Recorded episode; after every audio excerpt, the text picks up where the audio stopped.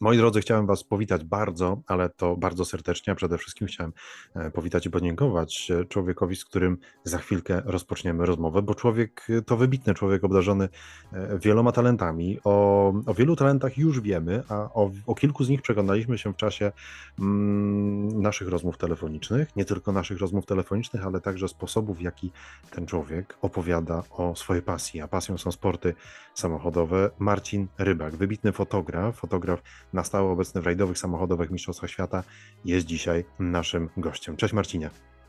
Cześć, witam wszystkich serdecznie, chociaż mam wrażenie, że zapowiadałeś dwie różne osoby, mnie i kogoś faktycznie wybitnego i znanego powszechnie we środowisku. Niemniej jednak bardzo miło gościć u Ciebie ponownie, bo osoby, które miały okazję nas posłuchać, dały nam naprawdę fajny feedback i ja z radością wracam do tej formy opowiadania czy dzielenia się swoimi jakimiś przemyśleniami na temat motorsportu ogólnie. No i nie ukrywam, że czekałem na to spotkanie, czekałem na koniec roku, żeby móc podsumować w miarę wszechstronnie to, co się działo w 2022 w motorsporcie, no i w naszych ukochanych rajdach. O tak zdecydowanie jest, Marcinie, i powiem Ci, że nasi słuchacze, nasi widzowie czekali na tę rozmowę, bo no przyznam się szczerze, kiedy planowaliśmy pierwszą rozmowę, chcieliśmy porozmawiać o tym, co robisz, o Twojej pasji, o tym, jak się fotografuje najlepszych kierowców, najlepszych zawodników, najlepsze rajdy, rajdowych, samochodowych Mistrzostw Świata, a okazało się, że o tych rajdach świetnie, po prostu fantastycznie opowiadasz, więc dzisiaj będziemy podsumowywać, będziemy rozmawiać o Twojej pasji, ale będziemy także podsumowywać to wszystko, co wydarzyło się w sezonie 2022 w rajdowych samochodowych Mistrzostwach Świata, a wydarzyło się sporo i pamiętam naszą rozmowę z rajdu Monte Carlo, kiedy to weszły hybrydy. Jak z perspektywy roku, z perspektywy wszystkich rajdów, które odbyły się w sezonie 2022, oceniasz te zmiany, które zaszły w regulaminie i no, spowodowały, że na trasach rajdowych to duże WRC, to WRC1, jak to woli. Rally One, tak. Pojawiło się na trasach i czy to był dobry ruch, czy to był ruch na miarę tego ruchu, który FIA wykonało w 2017 roku, kiedy to no, radykalnie polepszono parametry pojazdów WRC, czy też ten krok był krokiem wstecz? Jak to oceniasz z perspektywy czasu? Wiesz co, to jest bardzo złożone pytanie i chciałbym móc na nie odpowiedzieć w miarę krótko, najlepiej jednym zdaniem. Ogólnie rzecz biorąc, cała zmiana, która zaszła w oparciu o hybrydy, na papierze wyglądała dużo groźniej niż tak naprawdę okazało się to w praniu, niż wyszło to w praniu.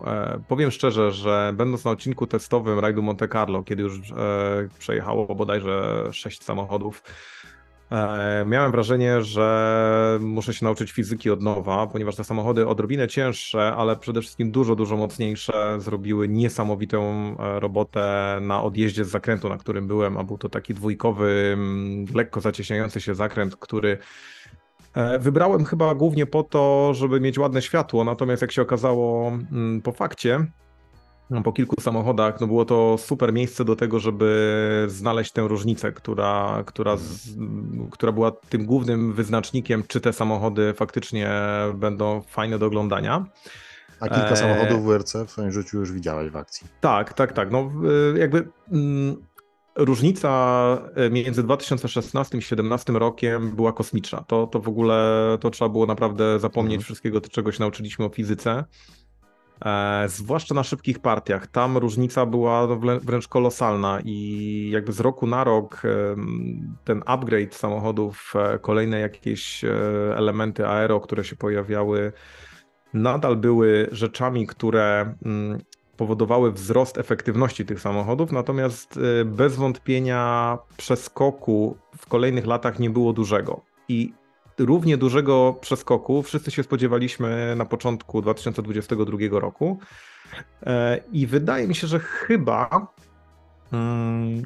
oczekiwania były większe i bardziej wiązały się z tą niesławną hybrydą, na którą zostało wylane niejedno wiadro pomy i ja sam nie jestem zwolennikiem tego typu napędu.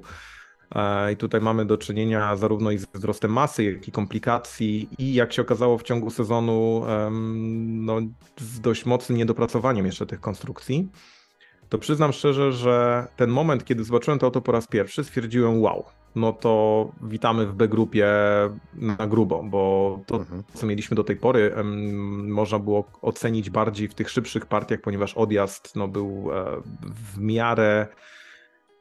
w miarę porównywalny do tego, co mieliśmy do niedawna. Natomiast w tym momencie te 100 parędziesiąt koni więcej i sposób oddawania taki zero-jedynkowy mocy przez hybrydę zrobił nieprawdopodobne wrażenie. Dla mnie to było coś, co naprawdę spowodowało, że zbierałem szczękę przez 2 czy 3 samochody.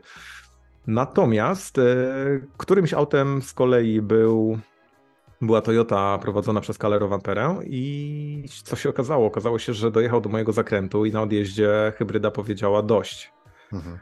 I to był taki pierwszy moment, w którym stwierdziłem, no dobra, to będzie sezon takich niedojeżdżań, takich spektakularnych momentów, w których będziemy żałowali, że... Być może loteryjne w pewnym sensie, prawda? Tak. Bałem się po prostu tego, że hybryda wprowadzi element... taki odhumanizowany od tej walki, znaczy, że wprowadzi element odhumanizowany do walki i pozbawi kierowców możliwości wpływania na absolutnie wszystko, co mają do dyspozycji. I niestety w czasie rajdu Szwecji mieliśmy znów do czynienia z sytuacją, gdzie tym razem Hyundai zastrajkowały i były tam problemy z tym, że to słynne czerwone bądź zielone światełko decydowało o tym, czy możemy jechać dalej, czy nie. Na szczęście te przepisy zostały troszeczkę uproszczone i w dużej mierze zyskaliśmy możliwość przewidywania, w jakiej formie usterka układu hybrydowego, który jest układem wysokonapięciowym na bardzo dużych temperaturach pracujących i tak dalej. Mieliśmy do czynienia z taką bezduszną loteryjnością, że zwyczajnie czerwone światło zapalając się powodowało, że nie ma możliwości kontynuowania obarczonego oczywiście tymi karami czasowymi za nieukończenie poszczególnych odcinków. Z biegiem sezonu dostaliśmy odrobinę złagodzenia tych przepisów, bo od przyszłego roku już to nie będzie 10 minut za nieukończenie odcinka, tylko 2, jeżeli to będzie dotyczyło hybrydy. Dostaliśmy możliwość reagowania, kiedy faktycznie to czerwone światło się nie świeci, a jeszcze się nie zapaliło zielone. Jakby na kolejnych briefingach widać było, że sama FIA i sami organizatorzy rajdów zdali sobie sprawę, że traktowanie nowej technologii z tak dużą dozą zaufania i z takim hypem, jaki był od początku sezonu, nie jest do końca dobre. I myślę, że to wyszło na plus serialowi i tak jak powiedziałem, od początku roku mieliśmy do czynienia z potwornie mocnymi samochodami, natomiast na koniec roku, pomijając przypadek Daniego Sordo, który w bardzo spektakularny sposób puścił z dymem paręset tysięcy $100,000, znaczy oczywiście nie on, tak, bo nie było to jego intencją, żeby spalić samochód, ale jego Hyundai tak naprawdę został nawet nie wrakiem, po prostu został kupą gruzu metalowego, który gdzieś tam spoczął w Japonii. Takie zwieńczenie sezonu można powiedzieć dla Hyundai. Myślę, że w ich wypadku sezon był taki bardzo mocno zero-jedynkowy, bo były momenty, gdzie było bardzo dobrze, były momenty, gdzie było bardzo źle i nawet jeżeli w danym rajdzie zajmowali czołowe pozycje, to można było się tam doszukać pewnych pęknięć w całej strukturze zespołu, czego oczywiście mieliśmy. Były one widoczne. Tak. Przez cały sezon, za chwilkę zapewne o tym porozmawiamy, natomiast przez cały sezon w tym zespole iskrzyło. Być może nawet te iskry zaczęły się jeszcze wcześniej, jeszcze przed sezonem 2022. Iskrzyło nawet poza tymi oficjalnymi komunikatami i myślę, że przez dłuższą chwilę zawodnicy maskowali bardzo wszystkie napięcia, które się tam pojawiały, bo te napięcia... Musimy pamiętać o tym, to są ludzie, to są zawodnicy, którzy tak czy inaczej ryzykują swoim zdrowiem i życiem, kiedy siadają za kierownicę i próbują walczyć o ułamki sekundy, ale to są ludzie, którzy też mają swoje emocje i swoje życie poza rajdami, w związku z czym każdy z nich miał chwile gorsze, miał chwile lepsze, ale w momencie, kiedy siadamy do stołu i tworzymy zespół jako taki, pracujemy nad to, żeby ten zespół zdobywał laury, No niestety tutaj w Hyundai'u bywało różnie i finał mieliśmy jaki mieliśmy. Ott zmienił barwy, Oliver Solberg przestał być zawodnikiem Hyundai'a. Mocno zaskakujące decyzje, ale patrząc z perspektywy czasu i to nawet nie tego sezonu, ale powiedzmy końcówki poprzedniego i przebiegu tegorocznego, no nie były to decyzje zaskakujące, chociaż chyba bardziej dla nas, czyli ludzi z wewnątrz tego sportu, mniej zaskakujące niż dla publiczności. Ogłoszenia na koniec sezonu były takie na zasadzie game changer, bo w tej chwili musimy szukać nowego zawodnika albo nasz zawodnik musi szukać nowego zespołu. Ja myślę, że świetnie w tej perspektywie, tak. Że czy z tej perspektywy patrząc, z perspektywy tego, co wydarzyło się, tych komunikatów, które usłyszeliśmy na sam koniec sezonu, że Ott Tänak uzyskał pozwolenie na wyjście z tego zespołu, to jest raz, ale także nie spędzi kolejnego roku sezon 2023 w domu, siedząc i oglądając rajdy z perspektywy komputera bądź też telewizora, natomiast znalazł nowy zespół, ale tak szczerze, patrząc na te informacje, które docierały do nas, nie do końca dobrze chyba oceniam to, że pewne rzeczy poza ten zespół wychodziły, że pewna krytyka kierowania, sposobu kierowania zespołem wychodziła na zewnątrz, bądź co bądź od zawodnika, który ma ogromne doświadczenie, także doświadczenie w tym, jak takie przekazy kierować do innych i ewidentnie w tym zespole dobrze się nie działo, prawda? Tak. Pierwszą sprawą jest to, że zespół od kilkunastu miesięcy był pozbawiony fizycznego szefa. Andrea Adamo to jest człowiek, którego można lubić, można go nie lubić. Ja prywatnie lubię go bardzo. Jest bardzo ekstrawertycznym Włochem, który tak naprawdę za nic ma poprawność polityczną i potrafi... Silną ręką potrafi prowadzić. Tak, zespół, tak. Był to facet, którego zdanie było zdaniem szefa. Jeżeli się komuś nie podobało, to albo zmieniał zespół, albo kładł uszy po sobie i robił to, co szef od niego wymagał. I wydaje mi się, że takie właśnie podejście z jego strony było również podejściem, które w dużej mierze zadecydowało o tym, jaką pozycję wypracował sobie Thierry Neuville.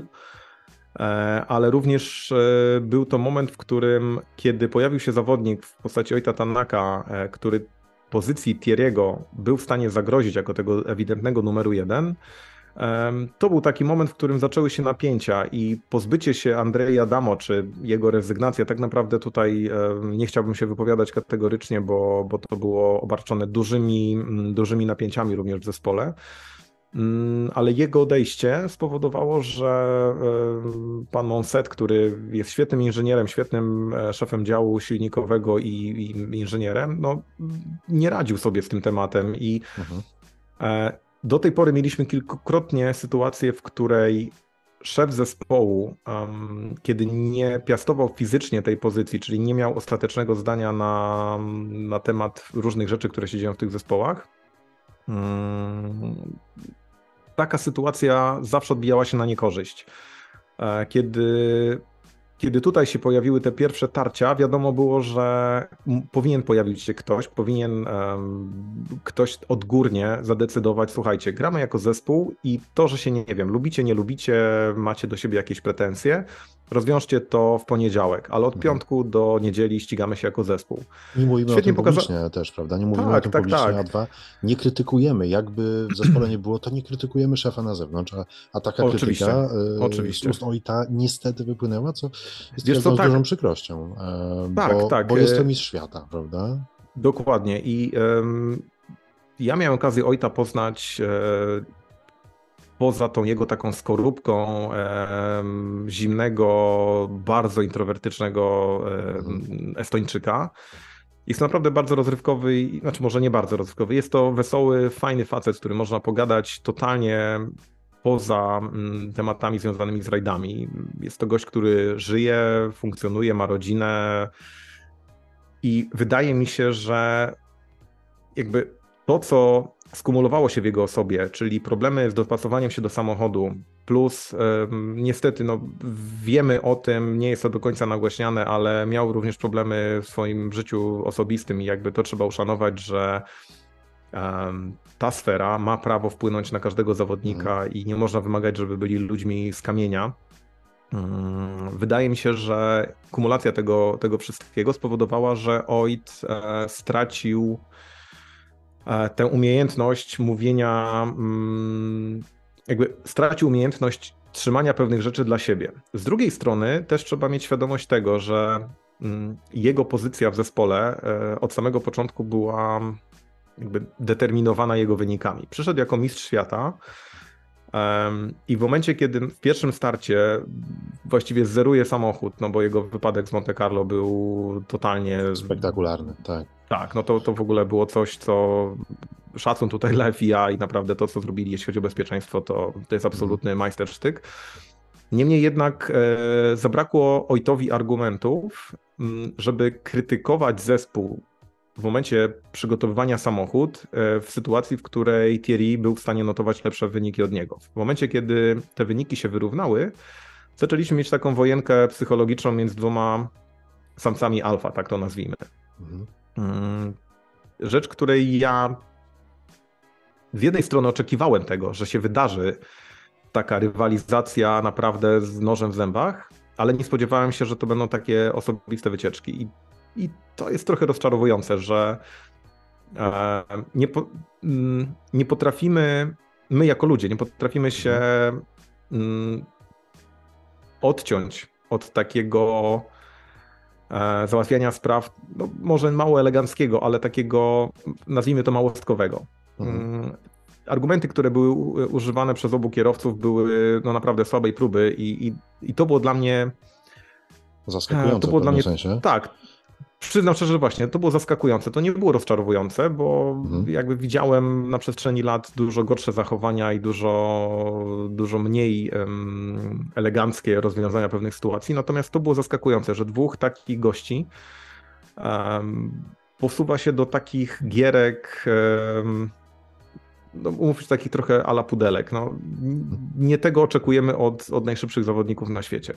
Zdecydowanie, chociaż z drugiej strony, mając perspektywę dobra sportu, to z drugiej strony w momencie, kiedy pojawiają się takie właśnie sytuacje, kiedy w jednym zespole mamy dwóch wybitnych kierowców, co najmniej wybitnych kierowców, a to są wybitni kierowcy, których stać na zwycięstwa w Mistrzostwach Świata, którzy jeżdżą bardzo szybko, są młodzi, utalentowani, no to również powoduje pewien wzrost zainteresowania, pokazuje ten aspekt ludzki, tak, że to nie tak. są maszyny, prawda? Że to są ludzie z krwi i kości, którzy ryzykują dużo, ale też być może bez takiej politycznej poprawności, PR-owej poprawności coś potrafią powiedzieć, chociaż te sprawy troszeczkę za daleko, mam wrażenie, w tym przypadku zabrnęły. Wiesz co, dla mnie przykładem nie tyle braku poprawności politycznej, ale sposobem, w który komunikuje się Kalle Rovanperä ze światem, gdzie potrafi używać słów uznanych za niezbyt polityczne albo niezbyt parlamentarne, potrafi to wszystko zrobić w tak naturalny sposób, że nawet ludzie, którzy myślą sobie, no dobra, mógł się chłopak ugryźć w język, traktują to jako pewnego rodzaju element jego osobowości. I to jest spójne, to jest całe.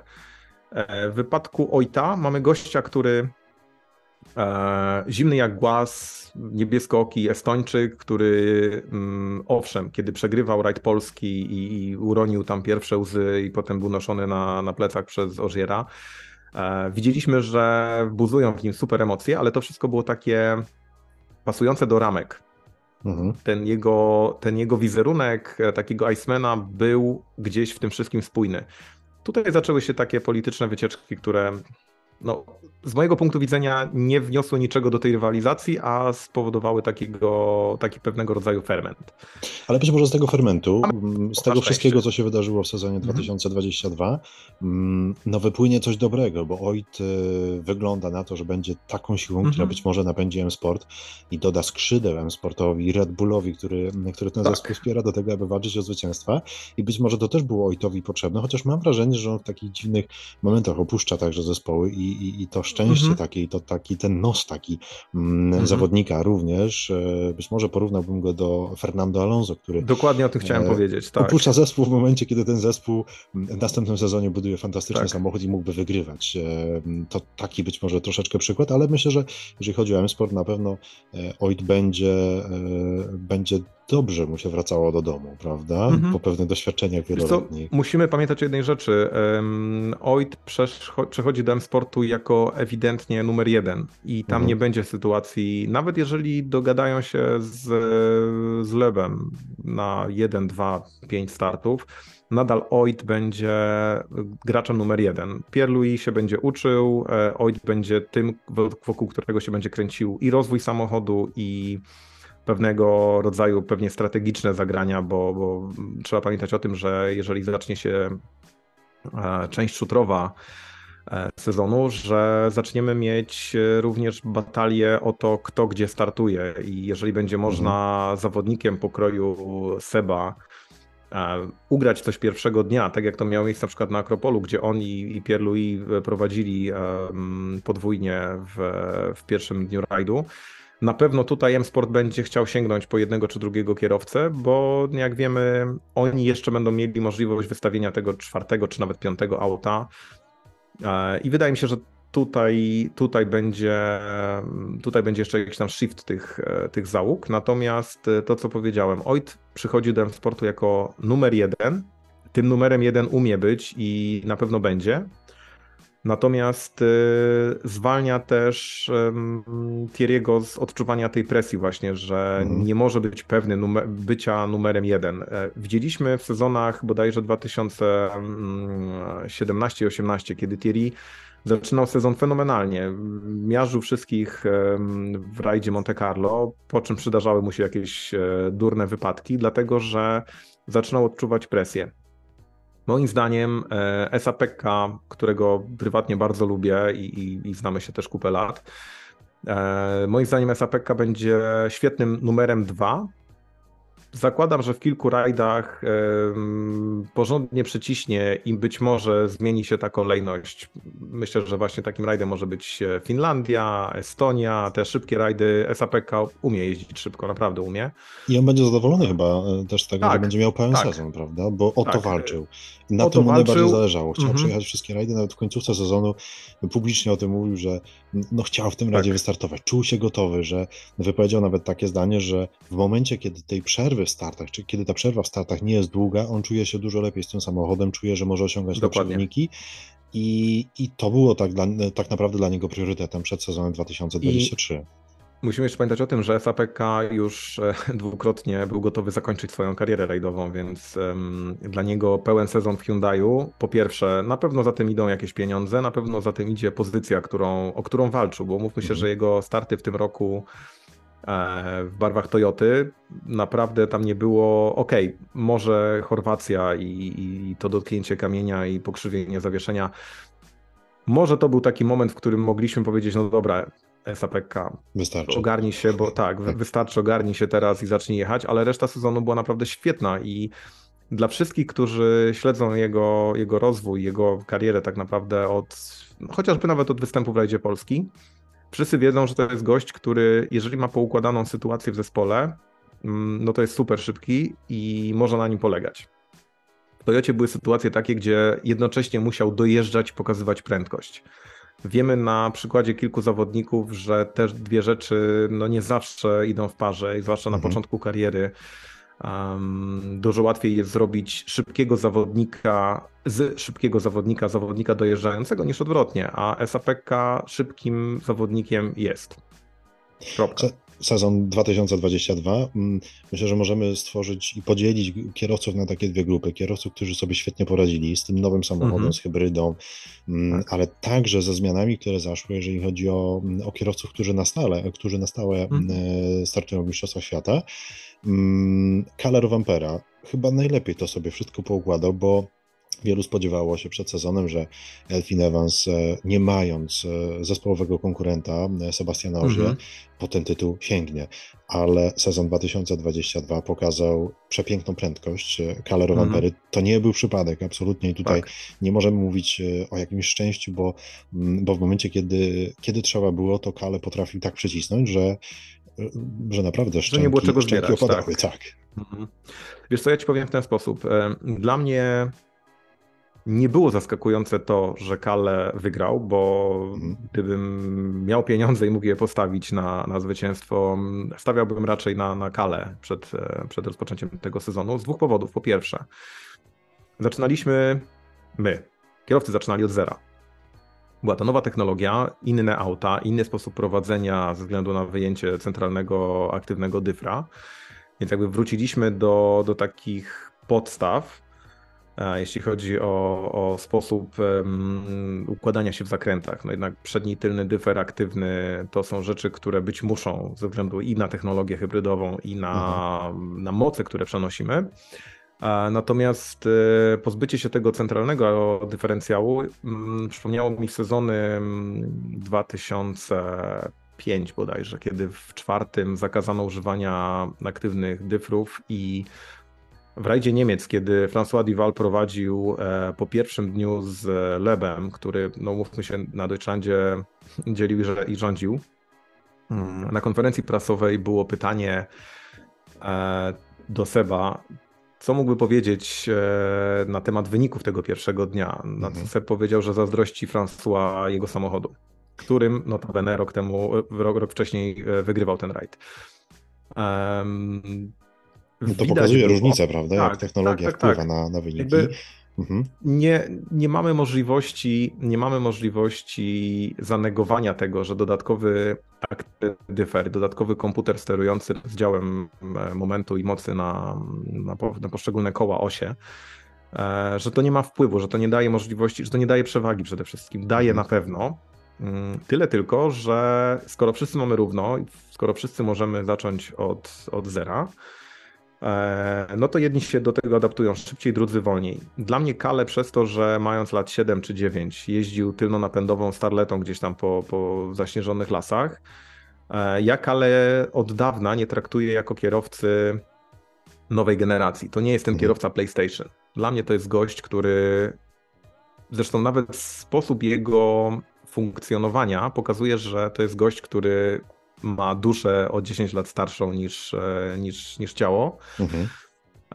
Oczywiście jest dzieciakiem, non-stop czerpie z tego przyjemność, natomiast jest zawodnikiem, który zna podstawy. To jest trochę jak z fotografami, którzy zaczynając od czasów Zenita mieli możliwość użytkowania sprzętu, który niczego za nich nie wymyślił.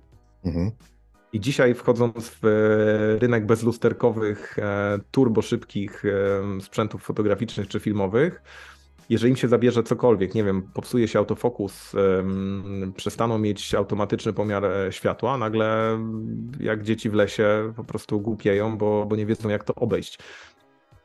To rozróżnia troszeczkę tych dobrych od lepszych. I to jest troszeczkę tak jak z fotografią, jak kiedyś rozmawialiśmy, że w momencie, kiedy zabrakłoby tej całej elektroniki, poradziłbyś sobie ze starym Zenitem, prawda? I zrobiłby zdjęcie samochodu rajdowego i nie tylko. Wiesz, ja zawsze powtarzam, że obrazek powinien zawsze powstawać w głowie, zanim zostanie utrwalony na kliszy czy na matrycy. No bo umówmy się, jeżeli byłoby inaczej, niepotrzebny byłby fotograf czy operator, potrzebny byłby ktoś, kto po prostu przyniesie aparat, postawi go przy drodze i będzie wiedział, gdzie go i jak wyzwolić, bo resztę zrobi elektronika. Tak samo jest z tymi autami. Ekstremalnym przypadkiem, kiedy widzimy, że kierowca jest wolniejszy od samochodu, jest Jordan Serderidis. Jakby nie patrzeć, zawodnik, który ma na swoim koncie tytuł Mistrza Świata z 2017 roku w kategorii, to był chyba challenge, czy jakoś tak to się nazywało, nieważne, w każdym razie była to kategoria dla zawodników prywatnych jeżdżącymi autami WRC. No wygrał ten tytuł, natomiast jest to facet, który nie ukrywa tego, że on jedzie swoje. On jedzie swoje i w rajdzie typu Acropol czy Safari to jego tempo wystarcza do tego, żeby po pierwsze dojechać, niczego nie popsuć, a jeśli już to popsuć, to na zasadzie skrzywionego zawieszenia, a nie zmielonej klatki po 10 rolkach. I to jest gość, który w każdym aucie jedzie tak samo. Czy to było auto WRC 2016, czy później 17, czy teraz hybryda, zawsze wygląda to tak samo. I co ciekawe, Kalle w każdym samochodzie wygląda tak samo. Tyle tylko, że w każdym samochodzie wygląda piorunująco szybko. Nie ma znaczenia, czy jechał w R5, gdzie naprawdę zaginał czasoprzestrzeń. Pamiętam w Chile na jednym z odcinków mierzyliśmy na takim bardzo otwartym plateau. Mierzyłem od momentu, kiedy zrobiłem pierwszy kadr, do momentu, kiedy zrobiłem ostatni, ponieważ fotografowałem jakby w dwóch kierunkach samochód. To było mniej więcej 40 sekund różnicy między pierwszym a ostatnim kadrem, ale zawsze fotografowałem w tym samym miejscu samochód. I pamiętam, że chyba odnosiłem go do Daniego Sordo, nieważne, do któregoś z Hyundai. I się okazało, że to była połowa odcinka, że Kalle R5 jest 4 sekundy wolniejszy w tym miejscu od auta klasy WRC wtedy. Dla mnie to był jakiś w ogóle kosmos. Ale kosmos polegał na tym, że większość tego odcinka, na którym byłem, biegła w dół. Więc jeżeli R5 w dół był w stanie jechać tak, no to spodziewałem się tego, że w aucie klasy WRC nie będzie wolniej. Nie miałem powodów do tego, żeby tego się spodziewać. No i tak właśnie było, że jeżeli dojeżdżał, naprawdę był wysoko. To mi przypomina troszeczkę to, w jaki sposób Sébastien Ogier podróżował samochodem kategorii Super 2000, kiedy... Tak, potrafił wygrać odcinek w generalce. To są jedne z bardziej fantastycznych w ogóle przejazdów tej kategorii. Zapomniano już w tej chwili, nieistniejącej praktycznie Super 2000, ale myślę, że w R5 ten zawodnik, czy każdy zawodnik, tak jak mówisz, który jeździ szybko, jest w stanie każdym autem pojechać szybko. Każdy zawodnik, który jest w stanie osiągnąć limit danego pojazdu, będzie szybki. To nie jest tak, że będzie wyglądał szybko. Jest taki zawodnik z Norwegii, Ivan Brynielsen, który wygląda zawsze szybko, ale dla kogoś, kto wie, gdzie się robi czas, no to będzie wiadomo, gdzie ten zawodnik traci. W niektórych partiach myślimy, że naprawdę to jest 102% tego, co pozwala samochód, ale na mecie stoper mówi zupełnie coś innego. Szybki kierowca, ale z pewnymi ograniczeniami. W wypadku Kalle to wszystko wydaje się takie proste. Jak patrzymy na jego onboardy, no to w środku tak naprawdę można było postawić kubek z kawą i by się ta kawa nie wylała, bo się nic nie dzieje w tym samochodzie. Na zewnątrz dzieją się za to rzeczy niesamowite. Ale nawet kiedy musi kalkulować, prawda? I kalkuluje jadąc, ale kiedy są do zdobycia ekstra punkty na Power Stage'u... No to tak, dla mnie sytuacja z rajdu Chorwacji, to wygranie Power Stage'a z Elfynem Evansem w tym samym samochodzie, na tych samych gumach o 22 sekundy, no sorry, ale to jest naprawdę wyczyn. Myślę, że powinno być to jednym z top wydarzeń, chyba nawet dziesięciolecia, bo no, to jest niemożliwe. Takie rzeczy się nie dzieją w normalnych sytuacjach. Drugą sprawą było to, w jakiej formie wygrywał odcinki właśnie Power Stage, kiedy w ogóle nie potrzebował ich wygrywać, bo miał taką przewagę, że mógł naprawdę zamienić się z pilotem i tak by dojechali na pierwszym miejscu. Taka była Estonia, gdzie w potwornych warunkach, naprawdę ja byłem tak szczęśliwy, że nie musiałem być na Power Stage'u na odcinku, bo wybrałem odcinek wcześniej, na którym też zmokłem jak pies, ale cieszyłem się, że nie muszę być akurat na Power Stage'u. No pojechał tam w ogóle jak z innego świata. To wyglądało tak, jakby cała reszta stawki jechała autami R5, a on wsiadł do wórca i po prostu zlał wszystkim skórę. Ale do czego zmierzam? Zmierzam do tego, że Kalle w każdym samochodzie wyglądał szybko i obstawiałem to, że wsiądzie do tego samochodu, gdzie zaczynamy od zera, zaczynamy od jak naukę od nowa, że jemu przyjdzie najszybciej znaleźć się w pozycji, w której będzie wiedział, gdzie jest limit. Bo to nie chodzi o to, żeby być na tym limicie. Chodzi o to, żeby wiedzieć, gdzie jest ten limit. I właśnie wiedzieć, gdzie to jest, tak. Tak, i z powodu tego wyczucia i zrozumienia, że nawet jeżeli nam się wydaje, że to jest 99% i już mamy tylko ten jeden do osiągnięcia punktu bez powrotu, wydaje mi się, że Kalle wiedział, że to nie jest 99, tylko 98 i ten jeszcze jeden klik można było zrobić w kierunku właśnie wygrywania Power Stage'ów z jakąś absurdalną przewagą. I mam taką świadomość, że wszyscy będą oczekiwali tego, że Kalle w przyszłym roku zrobi dokładnie to samo, ale wydaje mi się, że tutaj będzie miał bardzo dużo do powiedzenia ten czynnik, o którym niewiele osób Niewiele osób pamięta, że Kalle mimo 22 lat z małym ogonem, że Kalle jest zawodnikiem, który z rajdówki nie wysiada powiedzmy od 14 lat. Mhm. Jego doświadczenie i obycie i z samochodem rajdowym różnych kategorii i z samochodem driftowym, gdzie ta jego Supra, którą też miałem okazję obejrzeć na żywo i jego w akcji, no naprawdę chłopak umie kręcić kierownicą i wydaje mi się, że jego doświadczenie spowoduje, że on już nie będzie musiał wygrywać 5 rajdów z rzędu, nie będzie musiał wykonywać jakichś właśnie takich ruchów jak wygrywanie Power Stage o 20 sekund. Nie. Wiedząc, jak smakuje tytuł Mistrza Świata, wiedząc, co trzeba zrobić, żeby ten tytuł osiągnąć, wcale nie wygrywając rajdów, myślę, że Kalle może nie tyle nie będzie niezagrożony, ale na pewno ten tytuł będzie w stanie obronić. Mhm. Rzecz, której nie mogłem powiedzieć po końcu ubiegłego sezonu o Elfynie Evansie, którego bardzo lubię osobiście. Uważam, że to jest chłopak z super fantazją w czasie jazdy, którego bardzo lubię onboardy przez jego ekspresję w samochodzie, no bo to, co chłop tam wyprawia, to jest naprawdę jak ze starych dobrych czasów Delecour. Niemniej jednak dla mnie jest to zawodnik, który jest bardzo wrażliwy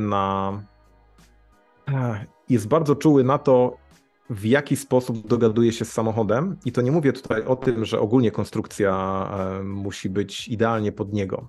To chodzi o to, w jakim momencie sezonu on się znajduje. Mhm.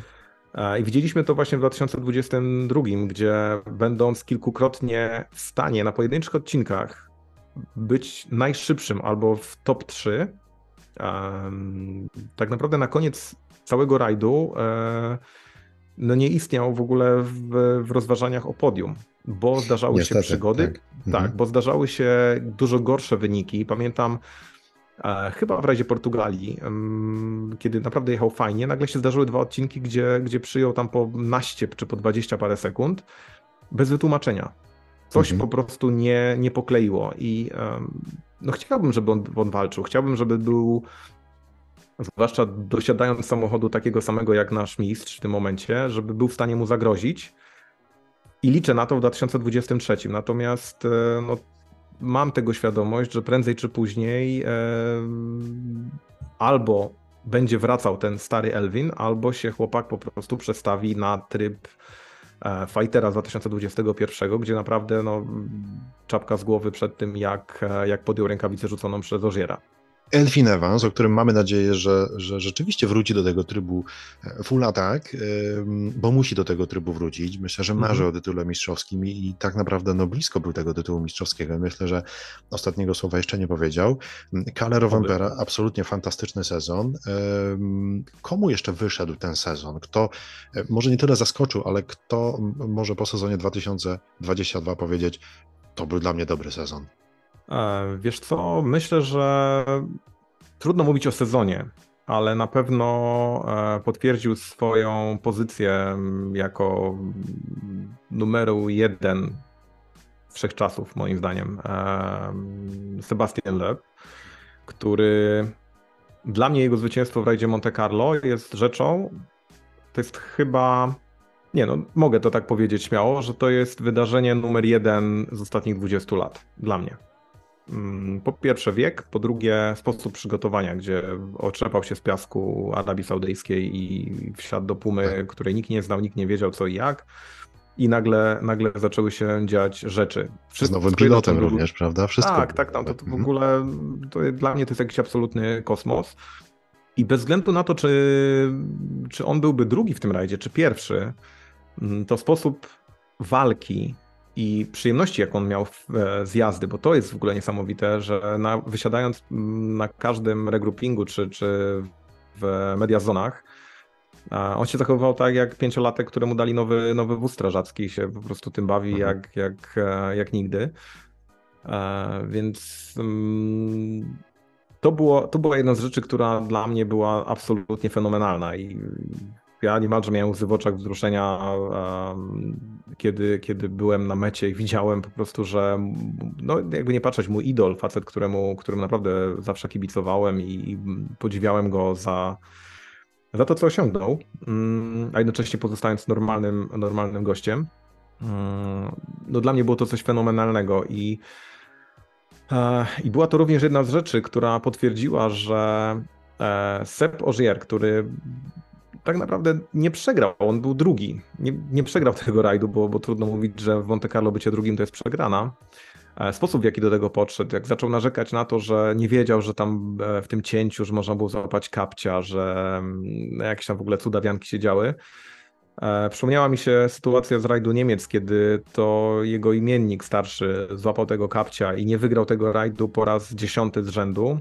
Powiedział, sorry, no takie są rajdy. Tak. Złapałem takie gumę. Rzeczy się po prostu zdarzają. To nie po pierwszy, prostu się dzieją. Mhm. Tak. I to była ta różnica, która dla mnie była jeszcze dodatkowym takim bonusem w odbiorze jego zwycięstwa. Więc patrząc na to z perspektywy, nawet gdyby to był jednorazowy start, nigdzie więcej by nie wziął udziału w rajdzie, no to uznałbym za numer jeden w ogóle w całym sezonie. Ja stawiam tę wygraną, stawiam wyżej niż wygraną Kalle w całym sezonie. Myślę, że możemy nie dożyć sytuacji, w której ktokolwiek w tym wieku albo w zbliżonym wieku w tak nienachalny i naturalny sposób wygra jeszcze jakikolwiek rajd. Dwa, że łzy szczęścia również z zespołem sportu Malcolma Wilsona, który tak. Niesamowicie się z tego cieszył. Także nowej pilotki, nauczycielki, no to w ogóle fantastyczna sprawa. Myślę, że zawsze uwielbiałem matematykę i dzięki mojemu dziadkowi byłem chyba całkiem niezły z tego przedmiotu. Natomiast wydaje mi się, że gdybym miał taką nauczycielkę matematyki, to dzisiaj rozwiązywałbym jakieś zagadnienia związane z kosmosem, a nie biegał gdzieś z aparatem po odcinkach. Chciałbym zobaczyć pierwszą lekcję, słuchaj, po tym zwycięstwie w Rajdzie Monte Carlo. Myślę, że tak. Myślę, że to by było warte naprawdę ogromnych pieniędzy. Mogłaby to być najszybciej podyktowana lekcja w historii tej szkoły. Natomiast wiesz, jeszcze trzeba pamiętać o tym, że Seb wystartował w kilku innych rajdach i tak naprawdę w każdym starcie, jak nie prowadził, to wygrywał odcinki. Więc chapeau bas, mistrzu, naprawdę szacun. Ten pan już nikomu niczego nie musi udowadniać. Nie, on tak. Ale robi to, prawda, w sposób naturalny, w sposób taki... Tak, to jest po prostu taka sytuacja, z jaką mieliśmy do czynienia w ostatnich, powiedzmy, 2 sezonach z Valentino Rossim. Facet, który wygrał już wszystkie wazony na świecie, ale chciał jeździć najszybszym dostępnym autem w zespole fabrycznym. Więc dlaczego mu tego nie umożliwić, skoro jest w stanie przyciągnąć a, sponsora, b, naprawdę tłumy ludzi na stadiony czy na odcinki. Także dla mnie na pewno to, o czym zaczęliśmy mówić, czyli takie laurki bądź rózgi dla kolejnych zawodników. Kalle i Leb to są dwaj zawodnicy, którzy są na mojej absolutnie takiej podwójny plus liście. I szczerze mówiąc, jeżeli miałbym oceniać w ogóle cały sezon z perspektywy kierowców, których mieliśmy w topowych zespołach, to ja nie lubię oceniać kierowców na zasadzie takiej, że zrobił coś fajnego, bo wygrywał. To są goście, którzy przychodzą do pracy, podbijają kartę, wsiadają do wórca i mają być najszybsi na odcinku. To, że on daje z siebie wszystko, to nie jest kwestia tego, że on jest taki fajny, że on daje z siebie wszystko. To jest jego praca. My tę pracę możemy docenić w postaci tego, żeby uznać go za naszych idoli, nas, kibiców rajdowych, czy kibiców motorsportowych w ogóle. Natomiast z mojego punktu widzenia to jest dokładnie tak, jakbyśmy, nie wiem, bili brawo pani na kasie w markecie, dlatego że skanuje dokładnie te produkty, które my je wyłożyliśmy na taśmę. To jest... Musimy pamiętać o tym, to są faceci, którzy dostają naprawdę bardzo wielozerowe czeki za swoją pracę. Owszem, czerpią z tego przyjemność, bo chyba żaden z nich za karę tam nie jeździ. Natomiast ewidentne plusy to jest wykonanie tych 100 lub więcej procent normy, czyli wygranie sezonu, wygranie niespodziewanego rajdu, nie wiem, pozbieranie się z sytuacji, która jest, wydawałoby się, nie do pozbierania i tyle. Także takich ewidentnie startów na plus, bądź sezonów na plus w ostatnim nawet 10-leciu było niewiele. Niewiele w kontekście tego, że to są faceci, którzy wykonują swoją pracę i którzy dostają za to naprawdę uczciwe pieniądze. Takich, można powiedzieć, momentów no, mocno wyróżniających się, bo ktoś musi wygrać, to jest jedna rzecz, tak, i zazwyczaj no, wygrywają zawodnicy z pierwszej, powiedzmy, ósemki, dziesiątki, a tak naprawdę z pierwszej piątki topowych zawodników. I tutaj, jeżeli chodzi o coś niezwykłego, tak jak zwycięstwo Sebastiana Leba w rajdzie Monte Carlo, to są rzeczy, o których się pamięta, o których nawet teraz rozmawiamy, bo wiele zwycięstw w tym roku po prostu zanotowaliśmy, ale one nie były w jakiś sposób spektakularne, prawda? Dokładnie. Na przykład taka sytuacja, o jakiej się mówiło, że Ott Tänak, wygrywając rajd Finlandii, który odbył się chwilę po tym, jak Kalle u Ojta na podwórku zdemolował stawkę, że to zwycięstwo Ojta w Finlandii było czymś niezwykłym. No halo. Kalle był zaraz za nim. Tak naprawdę nie było tam jakiejś przepaści, a Kalle o tej porze sezonu miał z tyłu głowy, że moment, fajnie byłoby wygrać w Jyväskylä, fajnie byłoby dla fińskich fanów zrobić show, ale ja mam tytuł do wygrania i z tego tytułu będą się cieszyć bardziej po 20 latach niż z wygrania rajdu, gdzie chwilę temu... To ten tytuł będzie w encyklopediach zapisany, prawda? I nikt nie będzie Dokładnie tak. Mocno. Dlatego wiesz, takie sytuacje, w których za wszelką cenę, wiesz, trzeba pamiętać o tym, że żyjemy w dobie bardzo szybkich newsów i sprzedanie czegoś na zasadzie wow, mamy szokującą wiadomość, bo ktoś coś zrobił, ktoś coś wygrał. Czy szokującą wiadomością, nie wiem, byłoby to, że Niemcy odpadli z mundialu? No pewnie tak, patrząc na to, ile zdobyli wcześniej laurów. Patrząc na to, jak wygląda ich drużyna, okej, nie znam się na futbolu, ale słyszałem, że było słabo. W związku z czym, jeżeli zawodnik typu właśnie Jordan Serderidis wsiada do auta M-Sportu, no nie oczekujmy tego, że on wygra. Jeżeli wygra, no to wow, super, ale gość pokroju Séba Ogiera wsiadając do Toyoty na te kilka startów w ciągu roku i nie notując zwycięstw, czy możemy powiedzieć, że to już jest gość, który się skończył? No nie, po prostu tak się poukładał jeden czy drugi start, że tego wyniku nie było, ale za chwilę się pozbierał i znowu się zaczęły wygrane. Także chęć nadania pewnych takich dodatkowych smaczków sezonowi no spełzła w tym roku na niczym, dlatego że albo wygrywał faworyt, albo wygrywał ktoś z drugiego miejsca bądź z tego drugiego rzędu, ale też mający wszelkie kwity na to, żeby notować topowe rezultaty. Także... Mam nadzieję, że także sezon 2023 będzie takim sezonem, kiedy do tych takich pozytywnych sytuacji, pozytywnych zdarzeń, ale też no być może zaskakujących zwycięstw, nie tylko zwycięstw rajdów, bo o tym mówimy, ale także pewnego zaznaczenia swojej obecności w tym świecie, przede wszystkim samochodów Rally One, czyli samochodów klasy WRC, będziemy mogli obserwować sporo, bo też na to liczymy i czekamy na takie momenty. Tak, dla mnie jest rzeczą bardzo ważną to, że mamy w każdym z zespołów mamy zawodników mogących wygrywać. Bo o ile Leb był zawodnikiem, który wiadomo, że zawsze był w stanie być w topie, zawsze był w stanie wygrać, ale startując 4 razy w roku nie stanowił elementu stałego M-Sportu. Teraz mamy Ojta, który jeśli chodzi o prędkość absolutnie jest zawodnikiem do wygrywania rajdów. W Toyocie mamy tych zawodników co najmniej 2. Trzeci będzie dochodził w trakcie. Takamoto myślę, że ze swoją pozycją na drodze też jest w stanie na niektórych rajdach być wysoko. Pokazał, że można zdobyć podium 2 razy z rzędu w Safari. Właściwie może trudno powiedzieć, że ludzie się nie liczyli z tym. Ludzie się z tym liczyli, ale traktowali to jako niespodziankę, ale naprawdę wystarczy spojrzeć na to, jak się chłopak rozwija, jak podchodzi do swojej kariery i to już nie jest taka niespodzianka, to jest coś, co kurczę, no facet trafił do zespołu fabrycznego nie dlatego, że ma japoński paszport, tylko dlatego, że notował fajne wyniki. Z drugiej strony, z trzeciej właściwie już będziemy mieli w Hyundai'u 2 zawodników, którzy chyba mają ustalone od początku do końca pozycje 1-2. Natomiast fajnie, że wraca Craig Breen do nieobciążonego wynikami sposobu startowania, bo uważam, że jego forma może lekko była w dołku w 2022, ale to jest nadal mega szybki zawodnik. Także zobacz, mamy trzy zespoły, w każdym jest przynajmniej jeden zawodnik, który może wygrać absolutnie każdy rajd. A przynajmniej każdy z nich wygrywał na każdej nawierzchni. Taka sytuacja miała miejsce ostatni raz w 20 roku? Tak.